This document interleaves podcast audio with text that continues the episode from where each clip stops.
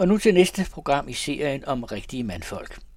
Det vil sige mænd, der vil være ved sig selv, og som har accepteret, at man ikke kan så meget, som man før har kunnet, men humøret og livsknisten holder man stadig i live. I denne uge har Igon Clausen en samtale med Hans Anker Jørgensen, præst og salmedigter, så vi begynder med en salme.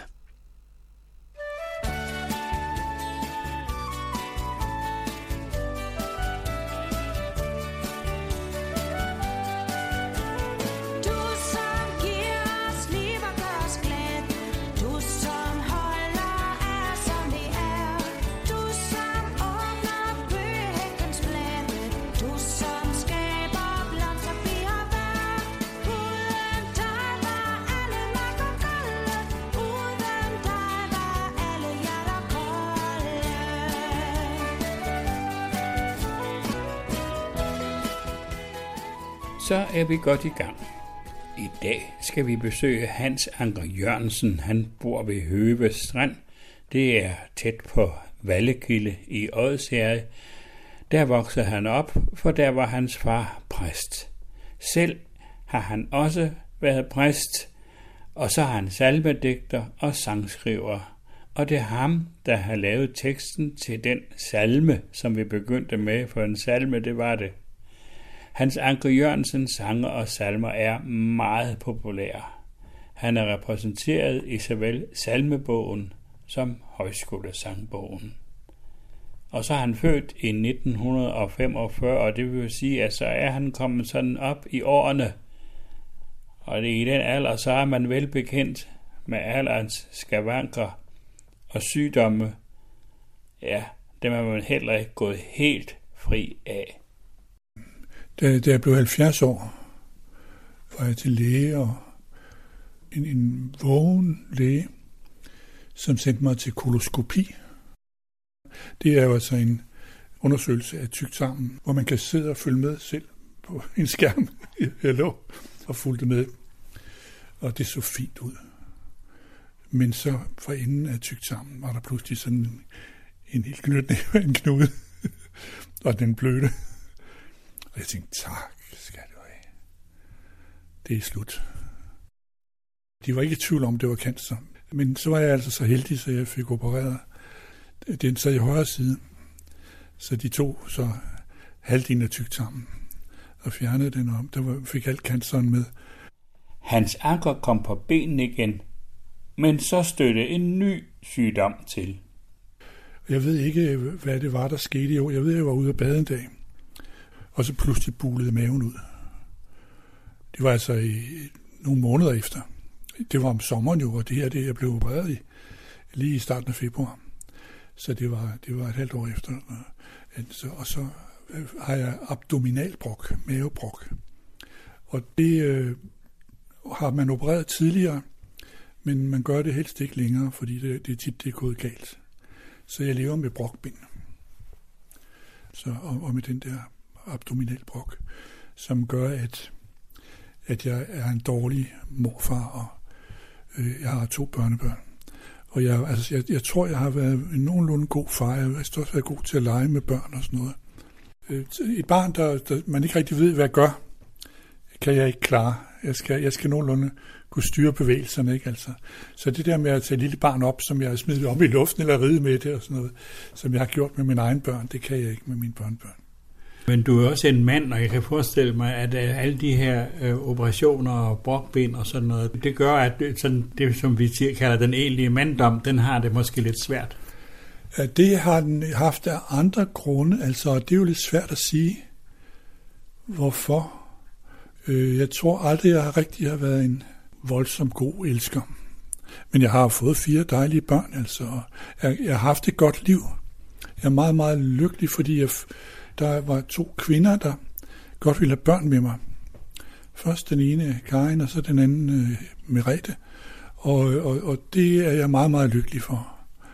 Og jeg har det godt med mine børn og også med deres mødre. Øh, men jeg er blevet skilt øh, to gange. Øh, og det jeg tænker jeg da samtidig på, om det er fordi, jeg ikke var nogen ordentlig mand. Men øh, jamen, det jo en længere historie, altså hvordan, hvordan det hele begyndte. Ikke? Altså, men nu du spørger om det jo, fordi jeg blev forført af en dejlig pige på Egmont-kollegiet. for, altså, som kom og satte sig på skød af mig en aften. Jeg var jo aktiv i den kristne studenterbevægelse, og havde, imellem, jeg tror det var i Dansk Ungdoms Fællesråd, eller, eller også var det øh, Dansk den studerendes fællesråd, der har haft et kursus i, i mødeledelse og sådan nogle ting, hvor jeg havde lært at skrive referater, mødereferater, når man var i bestyrelse, og så at være mødeleder, dirigent. Så der i 69, da 68 øh, oprøret bullerede, der ramte det også Egmont-kollegiet, hvor jeg boede. Og der var det problem på øh, Egmont, at vi skulle ud i sommerferien, fordi der var det hotel for amerikanske turister. Og det var der så nogen, der begyndte at regne på, hvad det kostede at have det hotel, for der var også ansat en hoteldirektør og sådan nogle ting, og hvad, hvad det ville koste at få nedlagt hotellet. Så blev det holdt et stormøde, hvor jeg var mødeleder. September 69, tror jeg der Og derefter det sagde, så kom, så kom en af de der piger, jeg havde set, hendes lange hår, hun gik over, så kom hun og satte sig på skyd af mig. Og det var så min første kæreste, blev der ud af det. Så jeg har været sådan en, der en, en, en, en vatpik, som har lavet mig forføre. En, altså, nu skal vi ikke begynde at sige navn, men jeg var, så, har jo så været så heldig, at, at for tre et halvt år siden var der så en, en dejlig kvinde, der ville være kæreste med mig. Øh, og pludselig fik jeg jo brug for den gamle dobbeltseng, jeg havde stablet op ude i, i øh, skuret i haven, og det har jeg haft øh, glæde af. Men, men når, jeg, når jeg begyndte med hende der, Marie, som var min første kæreste, hun er død og borte nu. Det var jo før vi rigtig, der var rigtig var øh, gang i, øh, i p-pillerne og sådan noget. Ikke? Så der var, hun havde været på, på studierejse i USA og kunne sex uden samleje. Og det er en god ting at kunne, når man bliver gammel også. Når man, øh, når man sådan er blevet impotent og sådan noget, så er, så er det dejligt at kunne have lidt sex uden, uden rigtig samleje. Og nyde hinanden alligevel. Men øh, nu er jeg blevet for gammel til det også, fordi det kniver med at få ud og sove om natten på grund af alt det blodtrykssænkende medicin, jeg får. Også. Ja, og, så, og, som, ja, og så det der, man kalder prostataen, ikke? Altså, ja, som øh, gør, at jeg skal op og tisse. Samtidig en gang i timen, samtidig en gang hver anden time, altså lidt afhængig af, hvad jeg har spist og drukket, og hvordan jeg har det. Hans Anker Jørgensen har som sagt været præst. I nogle år var han præst i Tingbjerg. Det er en bebyggelse, som har haft ry for at være et sted med store sociale problemer. Og som præst, der havde han meget at se til ikke blot kirken, men også plejehjem. I Tingbjerg var der et plejehjem. Der måtte ikke blive holdt nogen gudstjenester der. Fordi øh, man betragtede gudstjenester som borgerlig indoktrinering. Altså, øh, kirken var i den gang identificeret med borgerskabet og højrefløjen. Øh, og det var, det var socialdemokrater, der var der. Det var ikke det blev jo efterhånden SF'er, men, øh, men i starten var det jo socialdemokrater næsten alle Der var også nogle kommunister, men ikke ret mange. Men det endte jo faktisk med, at Jørgen Andersen, som, som var, blev kaldt Kong Tingbjerg, som boede i den anden ende af det lange hus, hvor, jeg, hvor kirken lå i den anden, altså hvor præstbogen lå i den anden. Øh, han blev kaldt Kong Tingbjerg, og der var mange, der ikke brød så meget om ham. Men han var stifter af Socialt Boligbegris børne- og ungdomsklubber. Der var et meget, meget fint fritidshjem i Tingbjerg. Der var, øh, der var aktiviteter for, for børn. De skulle have det lige så godt som de rige børn, så de skulle også gerne på ferie i Norge og sådan noget. Men, men ham lærte jeg at kende, og, og fik forklaret, at hans holdning til kirken var, at han var øh, skuffebarn. Hans mor havde været sygeplejerske. Dengang sygeplejersker ikke måtte være gift eller et par, og ikke måtte få børn. Hun var blevet, blevet gravid, og så gemte man barnet i, i den nederste garderobeskuffe. der, der, der er en særlig, at man kalder det skuffebarn. Så, så han havde jo fra sin mor arvet en vis aggression mod kirken og den der. Men ham blev jeg da ret gode venner med efterhånden. Altså. Og det var jo så også noget, der gjorde, altså inviterede ham over. En gang om måneden havde vi kirkefrokost med et arrangement bagefter i Tingbjerg de sidste mange år. En af gangene var det samme, der Jørgen Andersen, der skulle komme og fortælle om, hvad han synes om den der gudstjeneste. Og, og, og, og sådan hans holdning til kirken. Det viskede han faktisk til mig, for det tror jeg ikke, han havde. Det, hvorfor han ikke ville sige det højt, det ved jeg ikke. Du, du, han sanker. Da du tog det der brød ved nadvånd og brækkede det i stykker. Jeg brugte øh, øh, øh, sådan rigtig brød, men altså sådan et øh, øh, pizzabrød faktisk, som, som, som man kunne brække i stykker og lave det som stykke. Øhm, da du tog det der brød og brækkede i stykker, der sagde nadvånd mig noget for første gang i mit liv. Og øh, jeg kan, kan ikke huske, hvornår jeg begyndte at undre mig over, at man ikke gjorde, som indstiftelsesordene siger, at han tog et brød takket og brød det. Fordi det er jo den handling, der... Man holdt op med det på grund af, af smittefar faktisk, da man gik over til at bruge de der hvide brød i stedet for. Ja. Så var det jo for, for... Og man er også holdt op med at have fælles kalk, ikke? fordi man fik tuberkulose af det, eller hvad det var. Men til dine salmer, ja. dine salmer, det er jo der, hvor man kan sige, det er vel dine prædikner, bare på vers. Ja, ja, det er meget tit, at de er blevet til i forbindelse med at arbejde med en gudstjeneste. Men faktisk, jeg selv lige i går, fordi det var min ældste datters fødselsdag, og da hun var lige flyttet til Tingbjerg, da hun var to år, ja, der gik hun stadigvæk vuggestue inde i Krystalgade. Men så øh, kom hun jo i børnehave i Tingbjerg.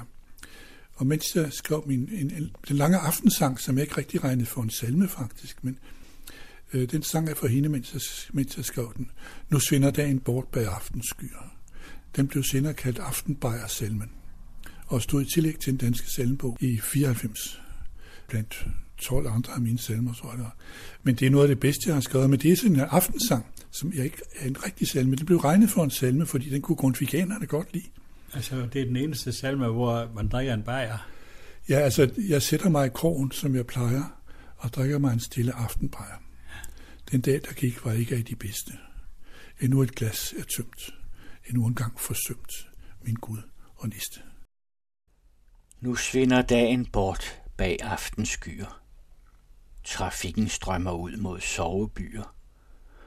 Nu ryddes op, nu tages brusebade.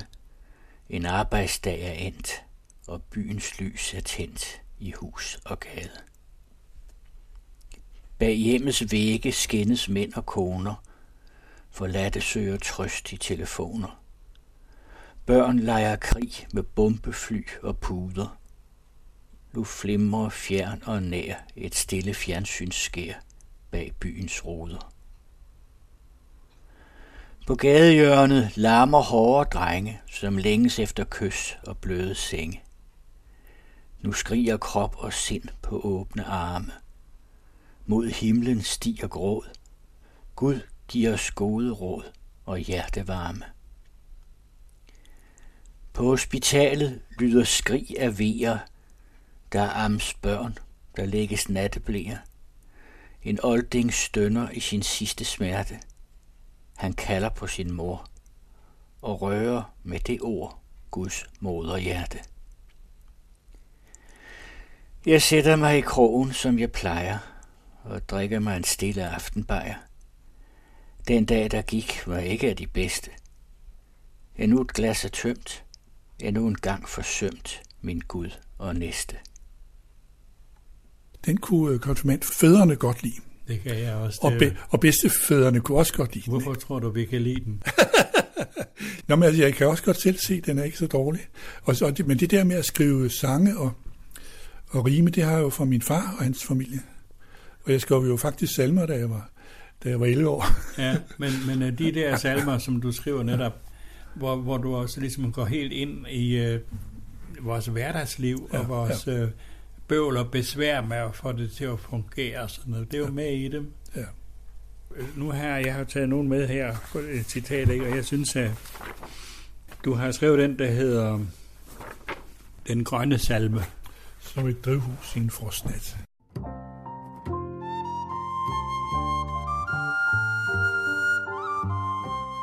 Som et drivhusskib med kulfyr under tropesolens glød. Er det sådan kloden sejler imod krig og varme død? Kul på kedlen. Børsens bud er gang i vækst og skiftehold. Fri os Gud for falske guder. Fri os ud af vækstens vold.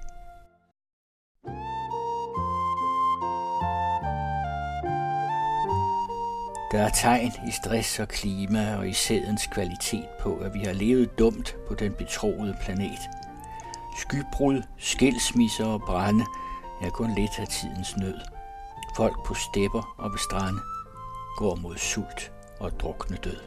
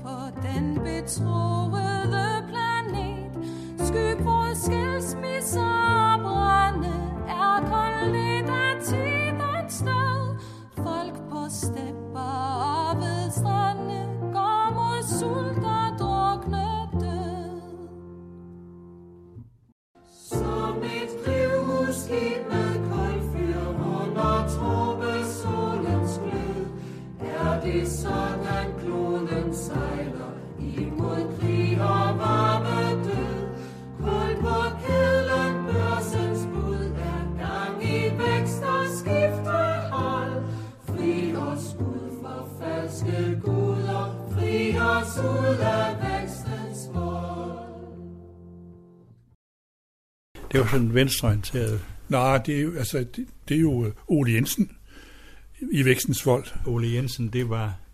Han var professor i teologi. Han var, han var meget, han var domprost i, på Holland Falst og højskoleforstander på ja, Grundtvigs Højskole. Han skrevet en bog, der hed I Vækstens, I Vækstens Vold, som var... Og, jamen, det var den, altså, den der opmærksomhed omkring miljøet, den lærte jeg også i min studietid. Ikke på universitetet, men i, øh, i nogle øh, ungdomsbevægelser, der var optagende, og i den økumeniske bevægelse. Anne, Anne, Anne Marie Ågaard, øh, Johannes Ågaards, øh, hun blev den første kvindelige doktorteol i Danmark. Hun gik meget op i, i øh, ansvaret for alt det skabte. Den der, øh, jeg har skrevet, øh, som bliver sunget til mange konfirmationer, øh, du som giver os liv og gør os glade du som holder af os, som vi er, det er jo jo der så Lindgrens, det, det er Emil for Lønnebergs mor, der elsker ham præcis som han er, ikke? Altså, men, men øh, nu, nu tabte jeg i tråden.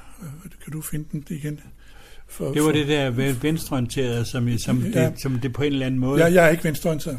Øh, men du er socialist.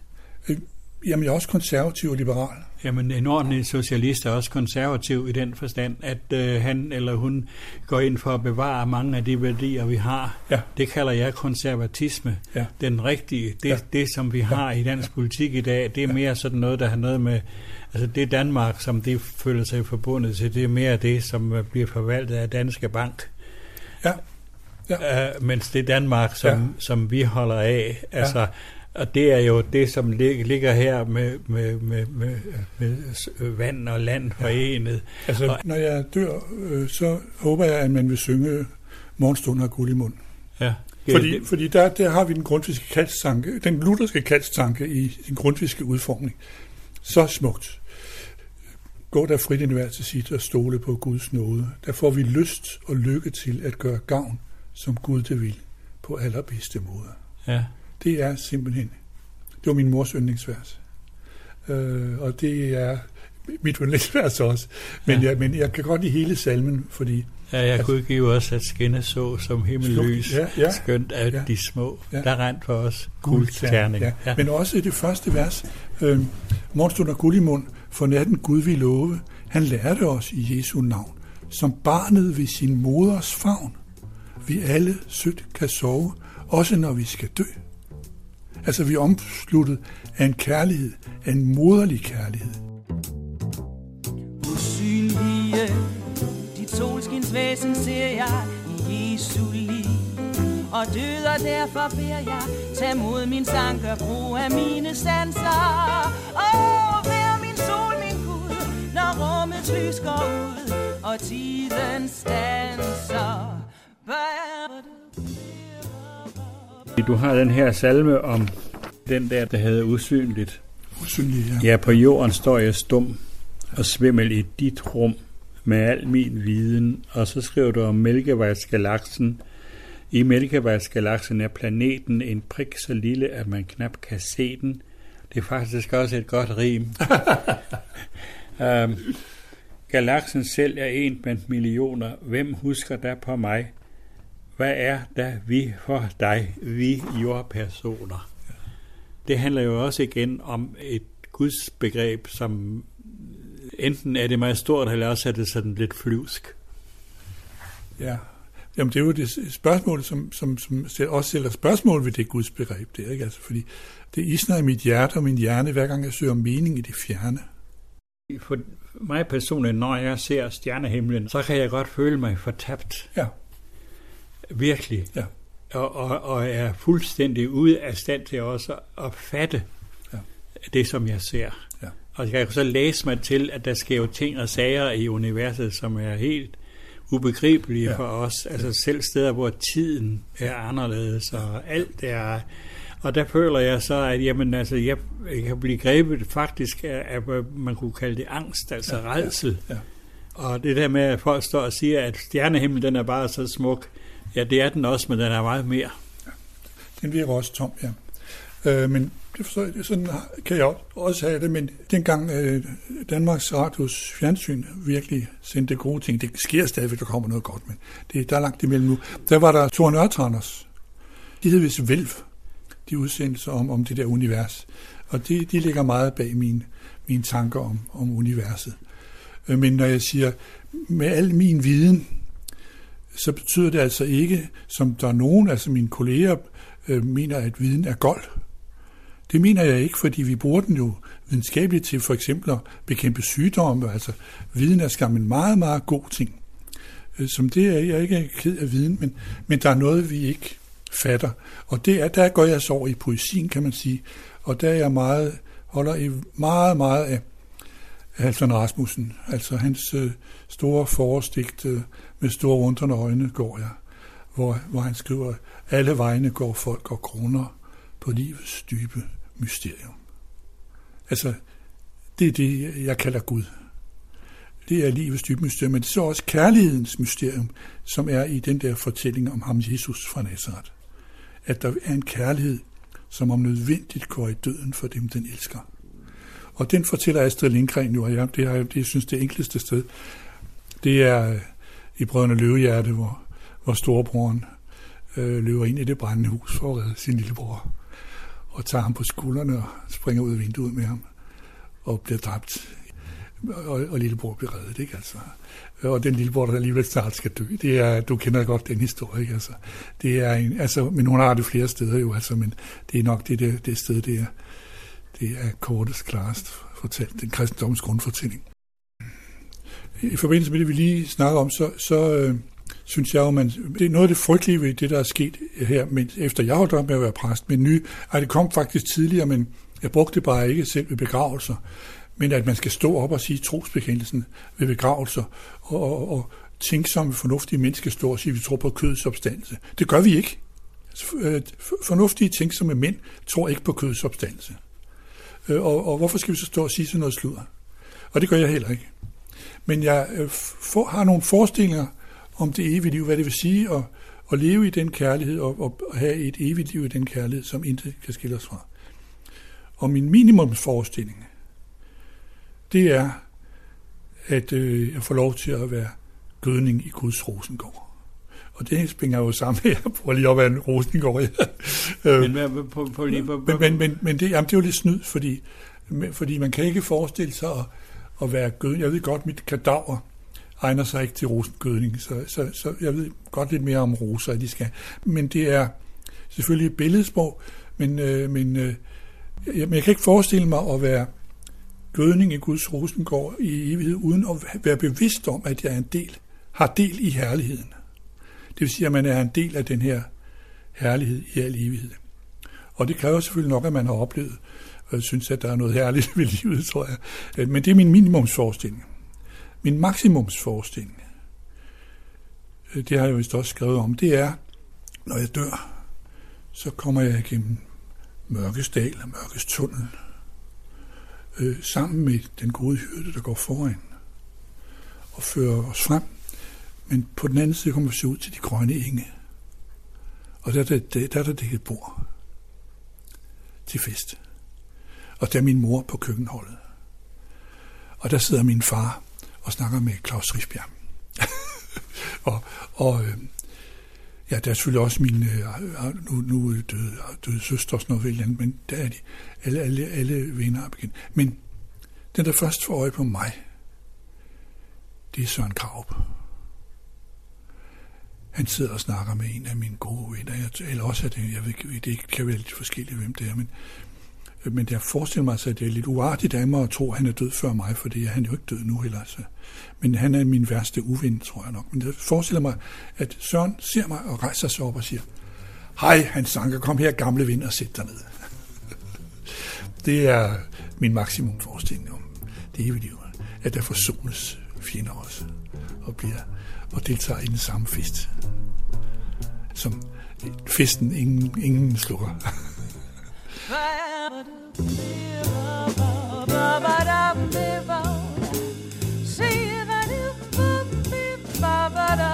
Tag mod min tanker, brug af mine sanser Og vær min sol, min Gud, når rummets lys går ud Og tiden stanser og tiden stanser Og tiden stanser